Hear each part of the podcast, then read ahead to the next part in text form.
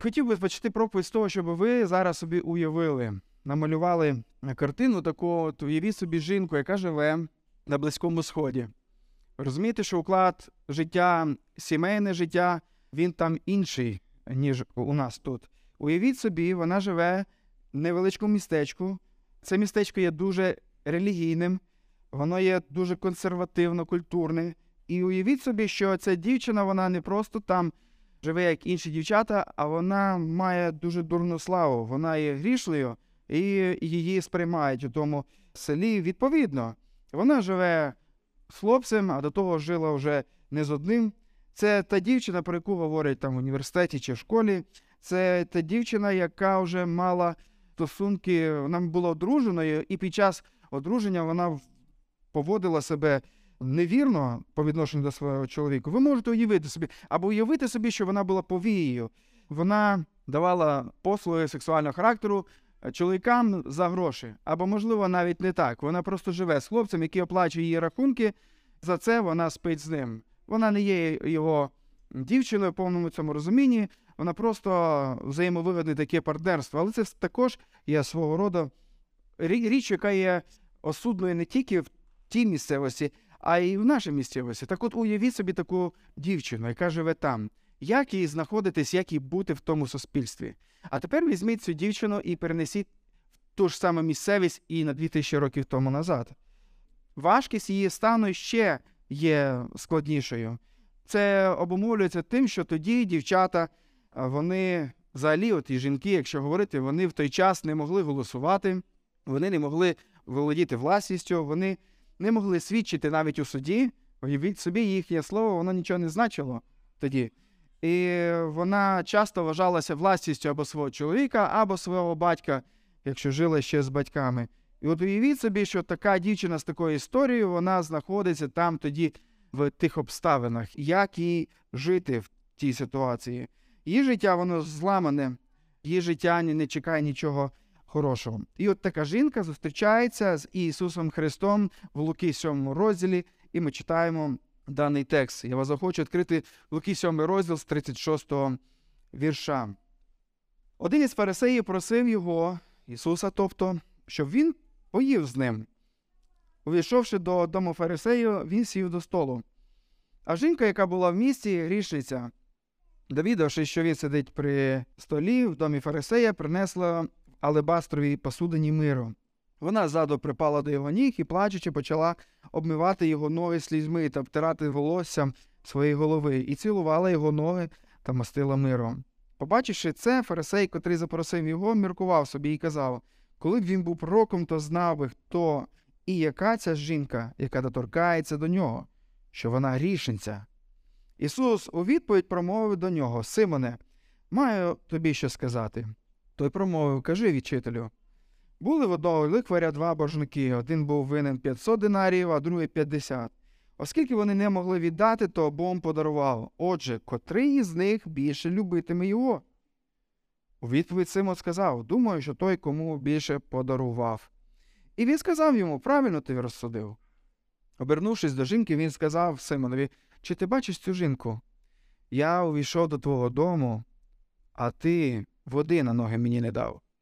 А вона слізьми полила мені ноги і волоссям своїм обтерла.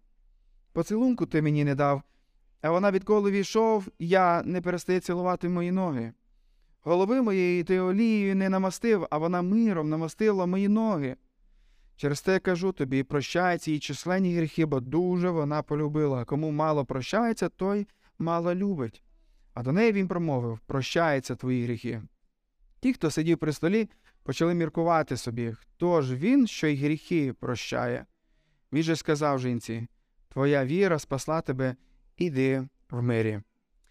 Отож ця історія вона починається з того, що один із фарисеїв запрошує Ісуса прийти до нього, поїсти у нього, сісти з ним за, сі, за стіл, точніше, в тій культурі сісти це дуже відносно. Вони сідали за стіл, оскільки стіл він був не на ніжках, а він був це буквально було як простирадло поставлене на землю. І чоловіки, щоб їсти там, вони лягали на бік, спирались на локоть, їм було дуже зручно. Їли і лежали, і розважали. їжа могла змінюватися, і вони могли дуже довго ось в такому стані знаходитись. Я не знаю, для якої мети запросив е, цей Симон Ісуса Христа до себе в гості, але ми знаємо щось про цього Симона, і коли ми дивимося на цей текст, ми бачимо його відношення, яке скривається у тому, коли ця жінка приходить в дім. І на контрасті ми бачимо відношення цього Симона до Ісуса Христа. Біблія каже, що Симон був фарисеєм. Фарисеї це та група релігійників в Ізраїлі, які не дуже любили Ісуса. Вони бачили в ньому загрозу для себе, вони бачили в нього бунтаря, той, хто відкидав їхні правила, і той, хто поступав та яким це не подобалося. Якщо подивитися очима вище про Ісуса Христа, подивіться, як сказано.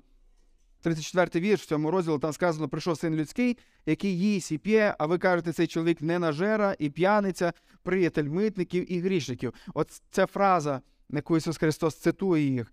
«Е, Ісус не нажера, п'яниця, приятель митників і грішників. Ну так собі. От це такої думки були от ця релігійна категорія людей в Ізраїлі. І от один із них запрошує Ісуса Христа. Для чого? Можливо, він хотів уловити Ісуса в чомусь. А можливо, у нього були якісь Ну, він хотів, можливо, дати Ісусу якийсь останній шанс реабілітуватися в його очах, і хотів точно переконатися, хто він такий. Дивлячись далі по тексту, який ми прочитали, ми бачимо про те, що коли ця жінка прийшла і почала доторкатися до Ісуса, що, які думки наповнили голову Симона? Що він думав про Ісуса Христа? Він каже, що якби він був ким? Пророком. Ага, тобто він ще допускав, що Ісус, ну, може, він пророк. Точно, що він не той, хто про себе говорить, ну але пророк можливо, але тут трапляється ця ситуація, і він відкидає цю думку. Ні, якби він був пророком, та він би так би не допустив цієї історії. Пізніше ми читаємо про те, коли Ісус Христос е, починає йому відповідати, то Він показує, як він зустрів його. Він не дав йому води, він не дав йому масла на голову, він йому не дав поцілунку. Це все говорить про те, що як цей чоловік зустрів Ісуса Христа. Поважних гостей зустрічали, якщо це були заможні люди, зустрічали раби з водою. Вони вмивали їм ноги, тому що на тій вулиці Ісус Христос не пересувався на автомобілях, на велосипедах. Ісус пересувався навіть не по таких вулицях, яких ми сьогодні пересуваємося. Часто ці вулиці це були стежки, і стежки, по яким ходили не тільки люди. Ходили і ослики, ходили і всякі тварини. В них вихлопи, ви знаєте, які, і воно там валялося, всі ці фекалії, бруд. Ісус Христос ходив не в такому зуті, в якому я сьогодні, і не в такому, в якому ви. Він ходив з сандалями, перед яких був відкритий між пальцями Ісуса було не дуже чисто в тій ситуації. Порох, суха погода, в ногті вони не були там сильно чистими.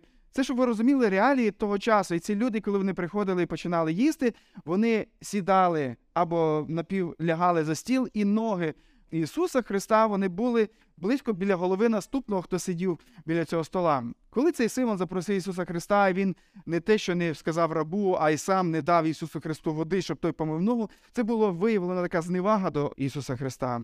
Ісус таким чином е, ну, зайшов цей дім. Він не привітав його поцілунком, те, як це є в тій культурі. Оце якби нібито сьогодні, от коли ви зустрічаєтесь з ким, ви даєте йому руку. Е, це означає, що ви вітаєте його. Уявіть собі, що ви зустрічаєтеся, йдете до когось в гості, а вам навіть руку не подають. Ну, вам вас допускають до столу. Вже не говорячи про те, що він не намазав голову Ісуса Христа миром. Це також було прояв привітності до нього. Отож, е, Ісус Христос приходить до цього святого, несвятого чоловіка. Симона, все його відношення до нашого Господа нам вскриває одну думку, що релігійність якою дуже був зайнятий цей Симон і всі фарисеї, вона не робить людей святими. Релігійність вона не вирішує питання доленосного питання нашого життя. Релігійність це ще нічого не говорить про нашу духовність і про нашу святість. Ця людина, вона, не дивлячись на те, що вона знала Божий закон, не дивлячись на те, що вона дотримувалася не тільки Божого закону, а й всіх приписів, принаймні намагався це зробити, він відкинув Ісуса Христа, Він зневажив нашого Господа Ісуса Христа. І в даному випадку цей Симон він був дуже яскравим прикладом усіх релігійників, які виконують букву, але духа, любові не мають, які відкидають Господа Ісуса Христа, які відкидають, тому що Він їм не потрібний. Він не знає, як вирішити своє питання власноруч і своїми силами. Але тут ми приходимо і ми бачимо про те, що в цій історії є жінка, яку я назвав свята грішиця. Вона стала святою після зустрічі з Ісусом Христом. Чого її називає грішницею? Тому що так її називає даний текст. Вона була грішниця. Взагалі, жінки вони не брали участь в таких теологічних дискусіях, на яку було запрошено нашого Господа Ісуса Христа. Їх запрошували до столу на трапезу, коли е, чоловіки спілкувалися на серйозні теми. Не було такого. Жінки вони чекали свого часу, вони десь там були десь далеко. А ще тим більше такі жінки. Якщо ви сьогодні підете в Єрусалим, в Ізраїль, ви можете побачити, що ортодоксальні євреї, коли вони йдуть своєю сім'єю і своєю жінкою по місту, вони не йдуть поруч. Тим більше не беруться за ручки. Він йде попереду, вона на кілька кроків позаду із дітьми. І це завжди. І це всюди так. Тому що не гоже от е, показувати чоловіку йти з жінкою своєю поруч. А тим більше, хто тут прийшов до Ісуса Христа? Хто прийшов тут е, робити якісь дивні речі? Це грішиця, це дівчина, яка продавала себе, або, можливо, вона просто спала з різними хлопцями, і про це все люди знали, тому що коли вона війшла, то вони дуже швидко поставили її ярлик. Грішниця. Грішниця прийшла сюди. Отож, вона прийшла в кімнату, де було багато чоловіків, і вона робила те, що не слід було їй робити в тій культурі. Тому що вона жінка, тому що репутація її е, знищена, тому що вона є брудною, і вона прийшла в коло таких чоловіків, святих чоловіків. І коли ми дивимося, що вона робить, вона не просто прийшла в цю ситуацію, а вона бере флакон зі своїм маслом, своїми духами, і вона підходить до Ісуса Христа, і вона робить неймовірну річ. Я уявляю собі, з яким е, відчуттям вона заходила в цю кімнату. Ну, от вона знає, от нам треба зараз намалювати всю цю картину, щоб зрозуміти культуру і ту ситуацію. Вона живе в цій ситуації, вона зрозуміє, в яку вона зараз кімнату війде. Який стан в її серці? Я уявляю собі, як вона тремтіла, як вона не могла знайти собі місця, але щось непереборне було в її серці. Вона хотіла прийти і зробити цей акт е, поваги і поклоніння нашого Господа Ісуса Христу. Вона тремтіла, вона ховала, можливо, свої очі, але вона зайшла в цю кімнату, кімнату, де були побожні, святі, релігійні чоловіки, які добре її знали її життя і знали місце, де мала бути вона. Вони знали її репутацію. Вона заходить в цю кімнату, не будучи запрошеною. От що ще варто зазначити. Е, Я не знаю, хто із вас останній раз був колись в когось в гостях, коли вас не запрошували. Я уявляю собі, що от як взагалі прийти на неочікувану і неназвану вечірку. Що означає прийти на в дім, де вас не запрошують, де вам не раді. Але ця жінка вона наважується, тому що небажання прийняти її, воно є меншим, ніж бажання побачити Ісуса Христа і зробити дію, яку вона хотіла зробити. Отож вона заходить в цей дім, і ці чоловіки, які ведуть якісь дебати, вони шоковані присутністю цієї дівчини. Дуже незручний момент для усіх них. Для усіх, але для дівчини насамперед. І коли вона заходить, вони бачать її і вони чують запах, запах парфумів. Це були дуже, дуже дорогі парфуми. В іншій ситуації або в е, іншому Євангелії, не від Луки, Юда він подивився на все це і він собі подрахував швидко. Бо він був дотичний до грошей. Да? Він крав гроші від Ісуса Христа, і в кінці кінців він продав Ісуса Христа за гроші. Так він підрахував, що дівчина, яка зробила от таке подібне, що це, це тут е, місяці роботи, тому що це дійсно було чимось дуже-дуже дорогим. А ця дівчина вона приходить з цими парфумами для того, щоб зробити щось особливе. Вона не просто десь йому помазує, десь не знає зверху, вона йому починає поливати на ноги і не шкодує. Вона робить це понад міру. І це було дуже великим контрастом, тому що це те, що не зробили ці люди, які покликали Ісуса Христа в гості. Вони не дали йому води, а вона не, просто водою, вона поливає цими парфумами і слізьми починає. Вона настільки починає плакати, що сльози починають литися в неї. І якби вона, напевно, була б готова до такого чутливого моменту, то вона би, напевно, приготувалася б по-іншому, бо вона ж йшла туди з цим флаконом. Напевно, якби вона знала, що вона так розплачеться, то вона б взяла ще з собою рушник. Але ми бачимо, що вона не взяла його, і коли не бачить, що у неї сльози рікою течуть, ніс забитий, Ісуса Христа аж ноги аж намочились, і вона розуміє, що треба щось робити. Вона бере своє волосся і починає витирати ноги нашому Господу Ісусу Христу. Вона зробила в набагато більшій мірі з Ісусом те, що не зробили власники цього будинку, які запросили його, Симон, який не зробив цього. Біблія нам показує про те, що ну, насправді вона не забороняє того, що зробила жінка. Не заборонено жінці торкатися до чоловіка. Не заборонено було робити те, що вона зробила. Але в тій культурі їм було мало Біблії. І що вони зробили? Вони до Біблії додали Біблію. Я маю на увазі тлумачення.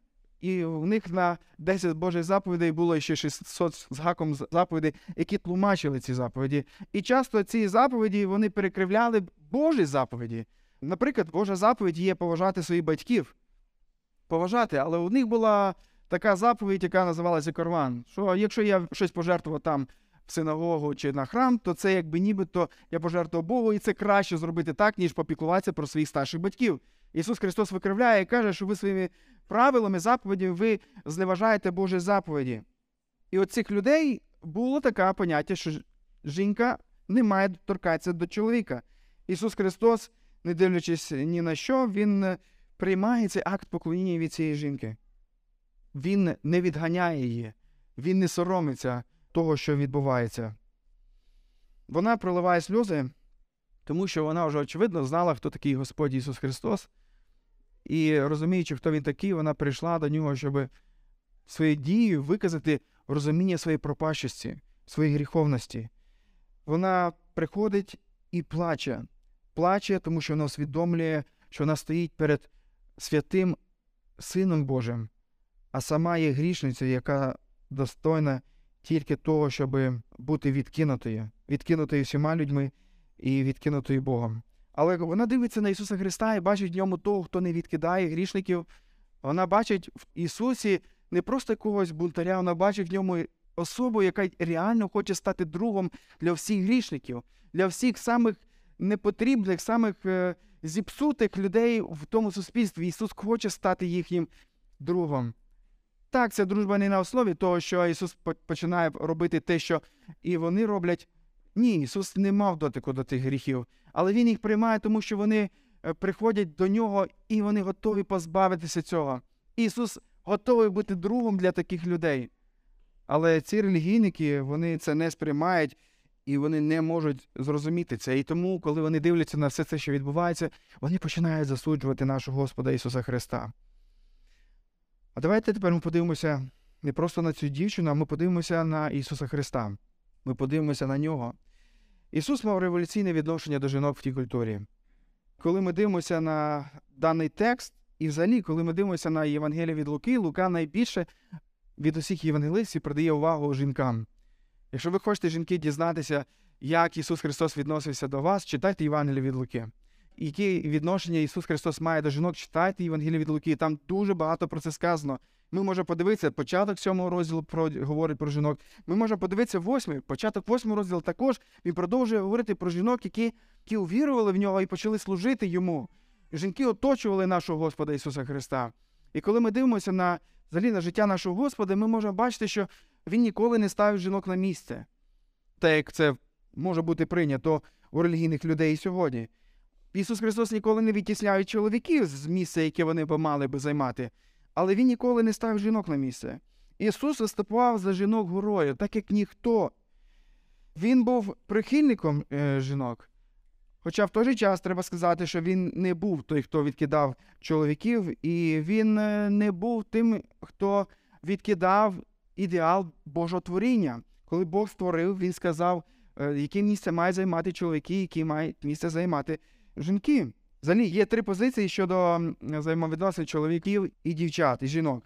От є перша позиція це шовінізм. Шовінізм він говорить про те, що чоловіки кращі від жінок, жінки вони трохи глуповаті, жінкам місце там на кухні, їхня задача мовчати. І ця ідея вона взагалі мала основу в, в і в тій культурі від такого дядька, якого було звати Аристотель, філософ, який говорив про те, що жінки вони розумово трохи відсталіші від чоловіків. Більше того, він казав, що вони щось посередині між людиною і твариною. І звісно, вони відкидали ідею рівності, що жінка вона також важлива і цінна в очах ну, богів, в яких він вірив. Бог показує про те, що шовінізм такий це не є його ідеал. Інше викривлення це намагання відбалансувати от цей погляд, який був дуже часто притаманний в історії усюди. Це другий погляд це фемінізм, або ж його ще називають егалітаризм. Фемінізм, по суті, він говорить про те, що чоловіки вони погані, про те, що чоловіки вони роблять погані речі, жінки роблять хороші речі, чоловіки вони узурпували дуже багато влади. І усюди, де чоловіків є не менше, ніж жінок, це погані чоловіки, і це погана ситуація. І має бути як мінімум 50 на 50 представництво або і інше. І вони намагаються виправити перегиби у світі, але роблять це дуже недобре і ще більше шкодять суспільству. Яку позицію займає наш Господь Ісус Христос? Ісус не займав шовіністично, як і феміністичну позицію. Він дотримувався іншої позиції, яку сьогодні, там вже років 100, як придумали називати комплементарною позицією. Тобто, що чоловіки вони мають свою роль у суспільстві, жінки вони мають свою роль у суспільстві, і роль кожної з них вона є важливою. Роль кожної з них є важливою. Коли жінка починає займати те, що має займатися чоловік робити, це принижує її насправді. І навпаки, коли чоловік скидає себе обов'язки, або коли чоловік починає бути узурпатором, якимось деспотом, він таким чином він не показує, хто такий справжній чоловік. Ісус Христос Він показує, що всі ми зроблені Богом, як чоловіки, так і жінки. І обидві статі вони є добрими. Вони є добрими. А ось чому, коли Бог створив чоловіка і жінку, він сказав вельми добре. Бог потім не виправляв. Все потім, що він казав, як воно має бути, це все було бажання повернути до того, як воно було на початку, як Бог створив чоловіка і жінку на самому початку. Отож, друзі, ми вважаємо, що і чоловіки, і жінки, обидві статі вони є добрими, і коли вони займають Божу позицію, тоді це є благословенням і для чоловіків, і для жінок, і тоді це радує нашого Господа Ісуса Христа.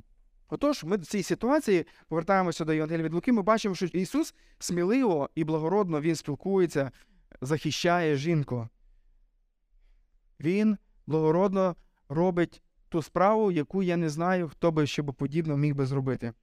Хоча, як ми вже зазначали, що в культурі того часу жінки вони не володіли ніяким достоинством, і навіть вважалося, що їх не потрібно допускати до серйозних чоловічих розмов, їх не місце біля великих вчителів.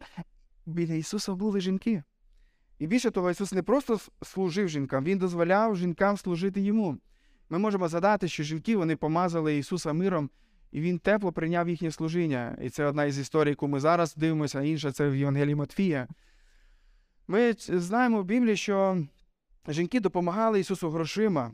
Це наступна історія, восьмий розділ, про яку ми вже згадували. Інші відчиняли двері свого дому для нашого Господа Ісуса Христа. Деякі жінки, такі як Марія, Магдалина, Йоанна, Сусана, Марія, мати Якова і Йосипа, Соломія, Марфа і Марія, згадуються за іменами Євангелія. Це означає про те, що Бог не просто там десь е, згадав, що були які жінки, а Бог цінує особистістю. Вони займали особливе місце в життя Ісуса Христа. У Ісуса були учениці, Біблія каже. І жінки вони були першими свідками Воскресіння Господа нашого Ісуса Христа. Це все показує про те, які відношення мав наш Ісус Христос до жінок. І ще що хотів би сказати, Ісус зазначав важливе призначення жінок. От я буквально прочитаю швиденько. Наприклад, ми можемо згадати Марію, Марію, матір Ісуса Христа, яка велика роль її була в тому, щоб спасіння через Ісуса прийшло на цю землю. Ісус використовував образи жінок в якості ілюстрації. Наприклад, Він згадував царицю півдня, царицю Савську, він згадував вдову Сарепти, він згадував жінку, що втратила монету.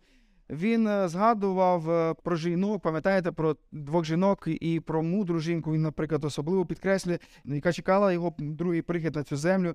Він е, згадував про вдову і про її наполегливість у молитві і показує її приклад для всіх людей. Дві лепти бідної вдови стали символом щедрості. Ісус з ніжністю назвав жінок дочками Авраама, не просто сини Авраама, як було прийнято називати чоловіків. Він назвав жінок дочками Авраама. Таким чином він ставив їх на один рівень з чоловіками. Говорячи про розлучення, він розглядав жінку як особистість, а не просто як власність. В тій культурі жінка не мала права розлучитися. Жінка вона була тим, над ким вирішувалася доля, а не яка вирішувала долю.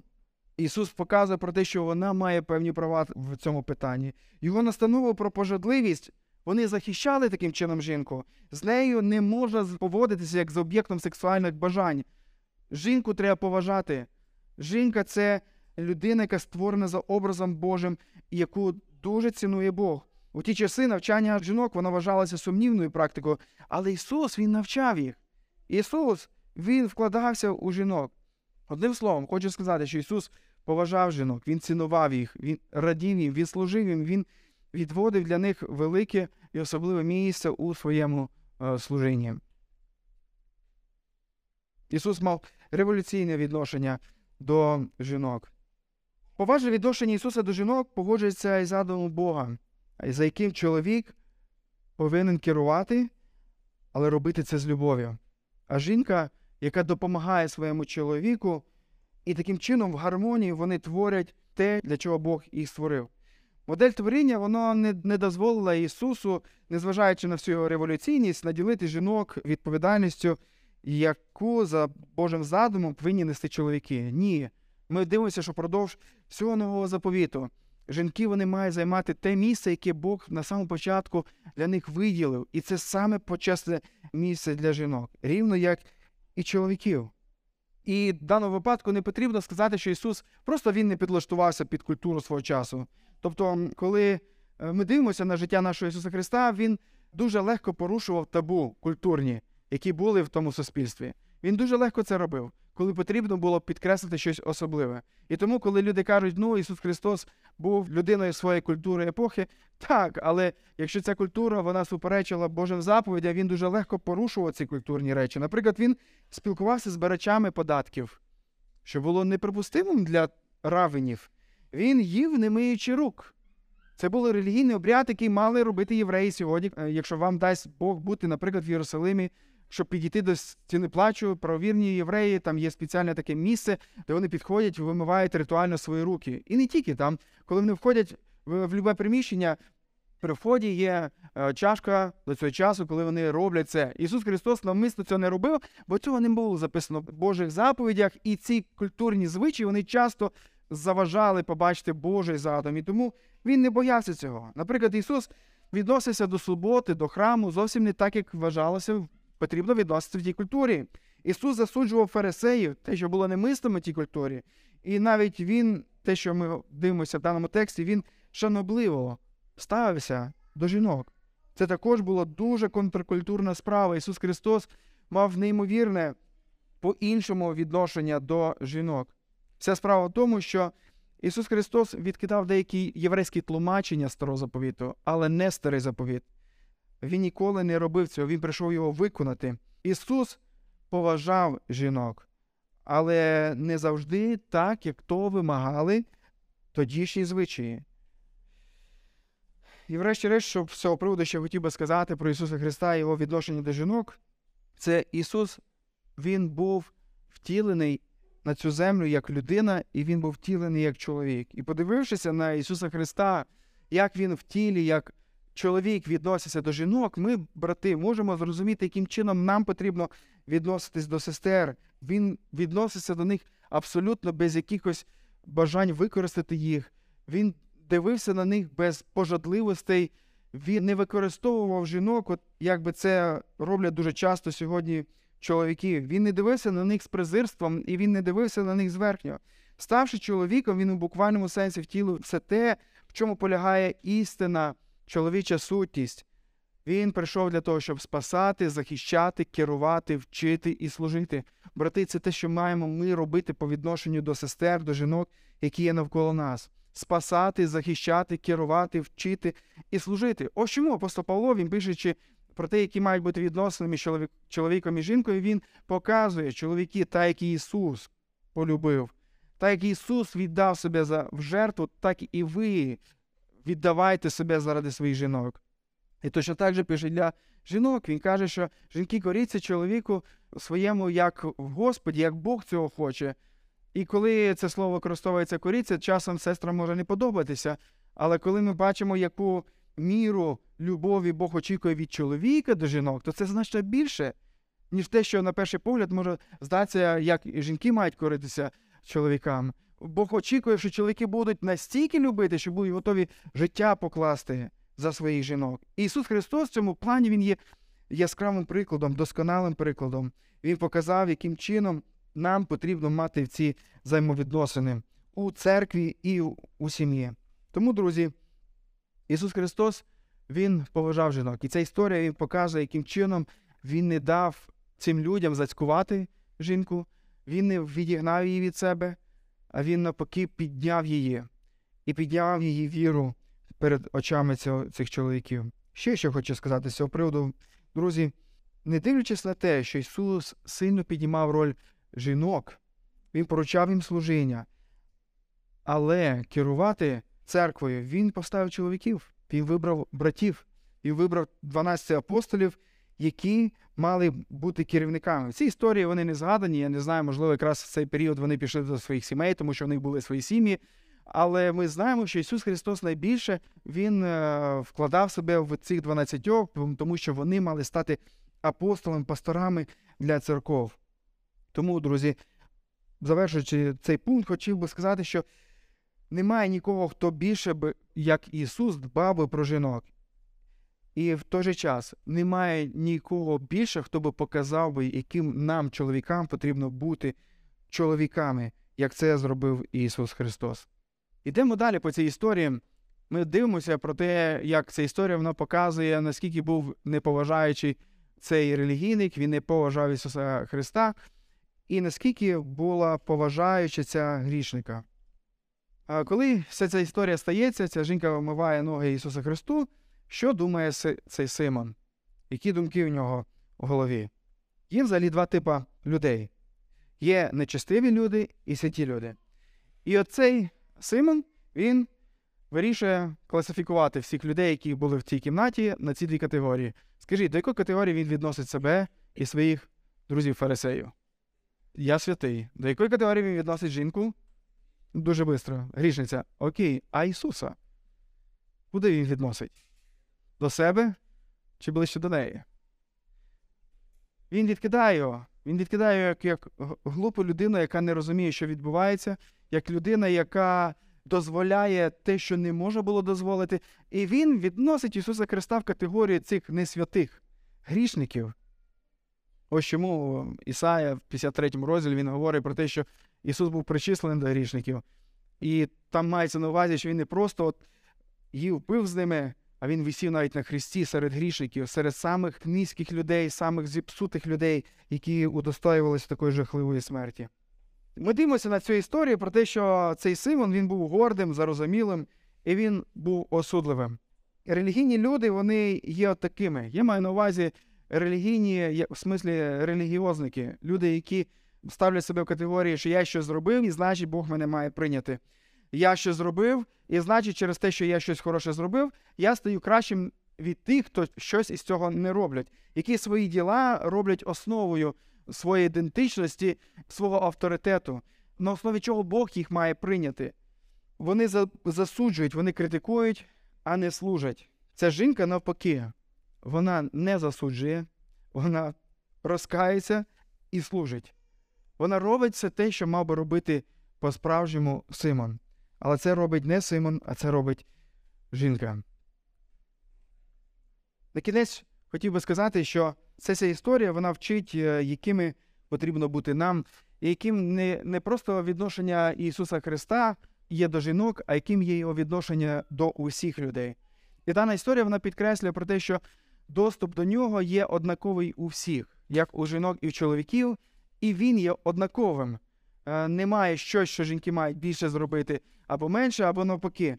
Усі ми маємо один доступ до Ісуса Христа. Ісус Христос проводить приклад двох людей. Ми про це можемо почитати, з 41 вірша. Він розказує історію для Симона. Дуже просту, таку банальну історію. Він мудрого вчителя вчить серйозним речам. Він каже: уяви собі, що були одного лихваря два боржника, і один із них був винен там 50 динарів. Хтось з вас пам'ятає, динарій це наскільки велика валюта на той час. Один динарій це було робочий день простої робочої людини. Другий був боржником 500 динарів. Тобто, уявіть собі, півтора року треба пахати для того, щоб відробити е, цей борг. І приходить ось цей лихвар, він прощає їм обом. Ісус Христос задає запитання: скажи, хто буде любити більше? Хто буде радіти більше прощенню і любити більше? Ну, здається, дуже просте запитання, дуже дитяче. Зрозуміло, хто? Друзі, я хотів би сказати, перевести цю історію з того часу на наш нинішній час. Уявіть собі, якби Бог починав вам кожного місяця, точно так же, як вам приходять рахунки за електрику, як вам банки нагадують за кредити, якщо у вас вони є. Уявіть собі, щоб Бог кожного місяця нагадував вам, чим ви заборгували йому. Він би казав ти там не додав, ти там не дослужив, ти там не домолився, ти там не дбав, ти був нечемності людиною, ти забагато сидів в телефоні в соцмережах замість того, щоб займатися своїми дітьми. Ти кричав на дружину, жінка вона там не старалась догоджати чоловіку. І цей список був би дуже-дуже дуже величезним. Дуже великим був би цей борг. І хтось би з нас подумав: ну добре, дійсно, я заборгував Богу, але з нинішнього дня я спробую більше не набирати цих боргів. Я спробую жити ідеальним життям. І навіть якби так, вам вдалося жити ідеальним життям, хоча немає таких людей, ви все одно, що цим самим робите, ви просто не збільшуєте ваш уже попередній борг. Уявіть собі, що ви приходите в банк і скажете: банк, добре, все, я більше не набираю боргів, але я й не віддаю боргів. Чи сильно тепло було в банку від цих вашої е, звістки? Ні. Коли ми дивимося на всю цю історію, Ісус Христос Він е, не просто зупиняє наші борги, а Він прощає, Він стирає наші борги. Ісус каже, щоб Він прийшов спасти цей світ. Він прийшов, щоб простити всі гріхи. І Ісус Христос стає тим засобом, яким Бог прощає гріхи усіх людей. Бог Ісусом оплачує борги усіх людей. Врешті-решт, Ісус Христос невдовзі після цієї історії Він піднімається на хрест, і Він замість нас помирає там на хресті. Він займає наше місце для того, щоб заплатити сповна. Будь-яка інша релігія говорить про те, що ми повинні зробити якісь речі для того, щоб сплатити, і щоб Богом ми були прийняті. Наприклад, є такі навіть течії християнства, які говорять про що те, що тобі потрібно піти в чистилище після того, як ти помреш, і там ти вирішиш своє питання свого боргу, спокутаєш, ти своїми стражданнями зможеш заплатити. А є такі, наприклад, е, східні релігії, які кажуть про реінкарнацію. Якщо ти вів погане життя, тобі потрібно реінкарнуватися, якщо ти був людиною, якщо був погана людина, пам'ятаєте, там травинкою будеш, потім, не знаю, тваринкою якоюсь, а потім, можливо, знову ти зможеш бути людиною. Тобто ти таким чином відплатиш за свої гріх. Або є люди, які кажуть, що тобі потрібно поїхати в Мекку. І поїхавши туди, ти зможеш заплатити за за свій гріх. Або ти можеш зробити ці речі, або ти можеш заплатити ці гроші, або ти можеш ще щось зробити, і таким чином ти зможеш отримати прощення, прощення, на основі якого Бог може тебе прийняти. Але Ісус каже ні. Ісус каже, що прощення можна прийняти тільки через Його жертву, через Його дію. І поки ти вважаєш себе таким, як вважав себе Симон, невеликим грішником, то я хочу вам сказати, що ваш гріх не зможе бути прощеним. Як і тоді, в тій ситуації, точно так же Ісус Христос задає запитання і нам: скажіть, а кому із вас мало прощено? Кому із вас сьогодні мало прощено? От буквально, хто може з вас сказати, брати і сестри, ну, дивлячись на там на якихось хлопців, то мені Бог мало простив. Або мені мало треба було простити зовсім чуть-чуть. На відміну від Міші, наприклад. Чи там іще від когось. Якщо ви так думаєте, то ви той Симон, який сидить на вечірці і нічого не розуміє, який не розуміє, хто такий Ісус Христос, який не розуміє, для чого Він прийшов. Насправді, друзі, усім нам багато прощено. Якщо ви себе відносите до категорії людей, і ви вважаєте, що мені прощено мало, ви не зрозуміли благої звістки, ви не зрозуміли суть християнства, ви не зрозуміли, що Ісус помер за ваші гріхи, і навіть один ваш гріх він удостоював вас би пекла, він удостоював би того, щоб Ісус Христос прийшов на цю землю і помер тільки заради нього. Один гріх. Коли ви думаєте, що вам не так багато простити, на відміну від там якихось не людей, ви не розумієте доброї звістки. В цій ситуації Ісус Христос Він розмовляє з Симоном, і цікава форма спілкування з Симоном. Подивіться на 44-й вірш. Куди він дивиться, коли він говорить з Симоном? Він дивиться на жінку. Воно зазвичай люди, коли спілкуються одне з одним, вони дивляться одне на одного. А тут він дивиться на жінку і говорить до Симона. Ось така цікава форма, якою він намагається донести щось Симону. Він дивиться на неї зовсім по-іншому. Він дивиться на неї не так, як дивиться Симон. Коли Симон дивився на неї релігійними очима своїми, він не бачив, що перед ним є людина. Він не бачить, що перед ним є той, хто створений за образом і подобою Божою. Все, що релігійник бачить, це він бачить, кого треба засудити, проклясти, зганьбити або просто відкинути. Але Ісус Христос бачив в цій жінці е, людину, яку Бог створив за своїм образом і подобою. Він бачить ту, якій він хоче проявити свою любов і дати свою благодать. Він бачить ту життя, якої він хоче досконало змінити. Ісус Христос таким чином, Він, коли він обертається до жінки, і Він каже Симонові, чи ти бачиш цю жінку? Ну як її не бачити? Для чого це запитання? Це запитання воно було дуже влучним, тому що він не бачив насправді, хто є перед ним.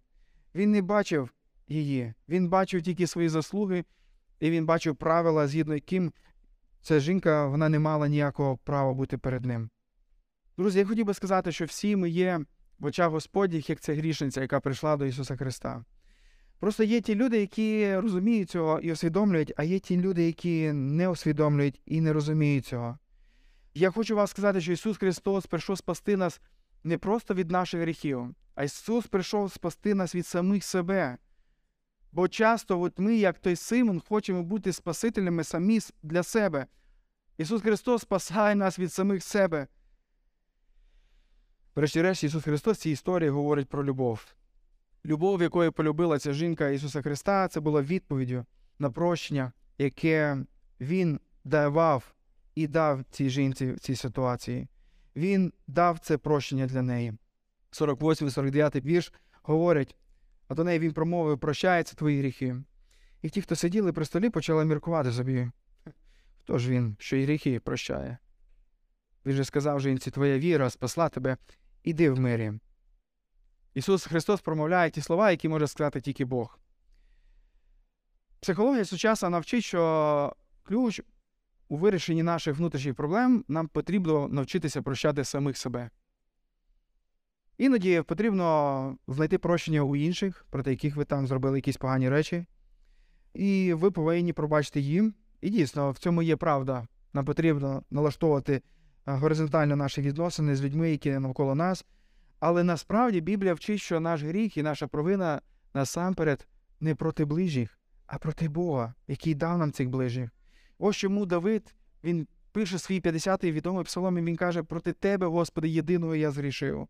Він зрішив невірністю по відношенню до своєї жінки, по відношенню до Урії, але він при цьому цьому він каже: Тобі, Господи, я зрішив.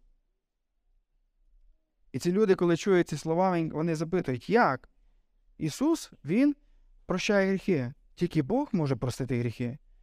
А відповідь є наша, тому що Ісус Бог. І Він мав право простити гріхи. Немає іншого шляху, через який Бог може простити наші гріхи, як через Ісуса Христа. Ніхто із засновників різних релігій, він ніколи не міг би сказати подібне: Я прощаю твої гріхи. Ні Мухаммед, ні Будда, ні Кришна. Ніхто. Вони могли сказати, що я можу показати тобі шлях до Бога. Але Ісус Христос каже: Я прощаю твої гріхи. Я прощаю. Це те, що Бог робить і сьогодні. Бог простив тоді е, гріхи цій жінці, Бог прощає гріхи і сьогодні кожного, хто подібно до неї приходить до нього з розкаяним серцем, шкодуючи за свої гріхи, і з вірою отримує у нього це прощення. Цей текст закінчується, і ця історія закінчується вірою. Віра це та річ, друзі, брати і сестри, яка об'єднує нас. Віра це та річ, яка робить нас однаковими. До Бога всі ми приходимо однаково. Чи я, який виріс в е, сім'ї батьків, які з дитинства мене водили в церкву, чи ви, які нещодавно тільки почали відвідувати церкву, чи якщо в мене була якась своя історія, чи у вас своя історія, чи я є чоловік, чи ви є жінка, не дивлячись на що, віра це єдиний шлях, яким ми можемо прийти до Господа Ісуса Христа. У чоловіків немає більшого, е, більше шансів або більше якихось можливостей підійти до Бога або швидше підійти. Немає. Всі ми однаково. В цьому плані, в плані спасіння, немає в очах Господа е, ні юдея, ні Єлена, немає чоловіка і жінки, про що пише пізніше апостол Павло до Галатів. Немає, всі ми однакові. В плані спасіння всі ми можемо прийти до нього через віру. І віра це те, що урівнює нас перед Богом. Коли ми увіруємо, то так, віра вона не перестають робити нас чоловіками і жінками. Ми продовжуємо функціональне мати відмінності, але немає відмінності в тому, який доступ ми маємо сьогодні до Господа. Немає надимання, немає тих речей, які робили би когось кращими. Всі ми однакові є важливими є в очах Господа. Друзі, ця історія вона є не просто для того, щоб як нам правильно розуміти, а як нам сьогодні правильно жити цим. Якщо ви сьогодні не примирилися з Господом, у вас є хороший час стати такою, як ця жінка, перестати себе виправдовувати своїми вчинками, виправдовувати, підлаштовувати під себе писання, порівнюючи себе з іншими людьми. Придіть, як ця жінка, і покайтесь перед ним. Я буду зараз молитись, я вас захочу в тиші вашого серця, там, де ви є. Не будьте як Симон, а будьте як жінка. Кажіть Господу те, що йому потрібно почути. Він бачить ваше життя як ніхто. І якщо ви захочете поговорити про це пізніше зі мною, чи з керівником домашки, чи ще ми запрошуємо, я запрошую вас. Ви можете підійти до мене після зібрання, ми з вами поговоримо.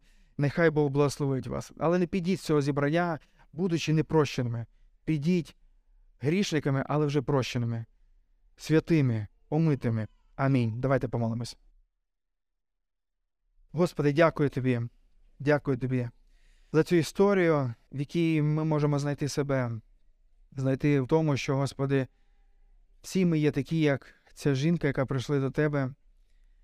І всі ми маємо в той же час, Господи, прощення, яке Ти даєш не по заслугам, а даєш по великій своїй любові і благодаті. Дуже дякую тобі, Господи, за Твоє Слово, яке показує нам шлях до Тебе, яке не дає нам заблукатися в лабіринтах нашої релігійності, але показує, що нам потрібно позбавитися від самих себе і прийти до Тебе в покаянні. Господи, я прошу Тебе, благослови нас, благослови кожного чоловіка і жінку, яка є тут на цьому місці. Дай зрозуміти Твоє прощення, Твою благодать кожному з нас, повірити по-справжньому, як повірила ця жінка. Не просто як е, ці люди, які були біля Ісуса, які мали можливість його чути, але так ніколи не прийняли його. Щоб е, тут не було тих людей, які чують Твоє Слово, які приходять на зібрання, але ніколи, Господи, так і не примиряться з Тобою. Аби всі ми були тими людьми, які зустрінуться з Тобою в покаянні і у вірі. Благослови, Господи, нас у цьому. Благослови. Господи, я також хочу тебе просити, щоб Ти благословив нас цінувати тими ролями соціальними, які ти дав нам займати тут, на цій землі. Дякую тобі, Господи, за те, що в своєму мудрому плані ти продумав чоловіків і жінок і місце для кожного із них. І дякую тобі, Господи, за те, що місце є для кожного. Господи, я прошу тебе, щоб ти благословив чоловіків, нас бути люблячими, жертовними по відношенню до наших жінок і жінок, які є навколо нас. Щоб, Господи, не було тут чоловіків, які використовують, які, Господи, тільки з пожадливістю дивляться, але щоб ми були такими, як Ісус Христос. Господи, навчи нас бути такими. І навчи нас бути такими чоловіками, які беруть на себе відповідальність, а не віддають її жінкам, не бажаючи нести тягари відповідальності. Господи, я прошу Тебе, благослови чоловіків і бути справжніми чоловіками. І також, Господи, за сестер прошу Тебе, за жінок, за мам, за е, доньок, за бабусь. Прошу Тебе за кожного із них. Я прошу, щоб Ти благословив і дав знаходити втіху і радість в тому, Господи, що Ти створив їх саме такими, якими вони є. Господи, я прошу Тебе, благослови. Розуміти велике благословіння, прийняття Тобою кожного із нас і радіти цьому, Господи. Радіти тому, Господи, що так як Ти придумав, так ніхто в цьому світі і близько не продумає, як мають функціонувати ролі чоловіків і жінок, Господи. Дай нам з вдячністю приймати це і бути вдячними Тобі, як чоловіками, так і жінками. Благослови нас, Господи, в цьому. Дякую Тобі ще раз, Господи, за цю історію, за церкву Твою, за слово Твоє. Амінь.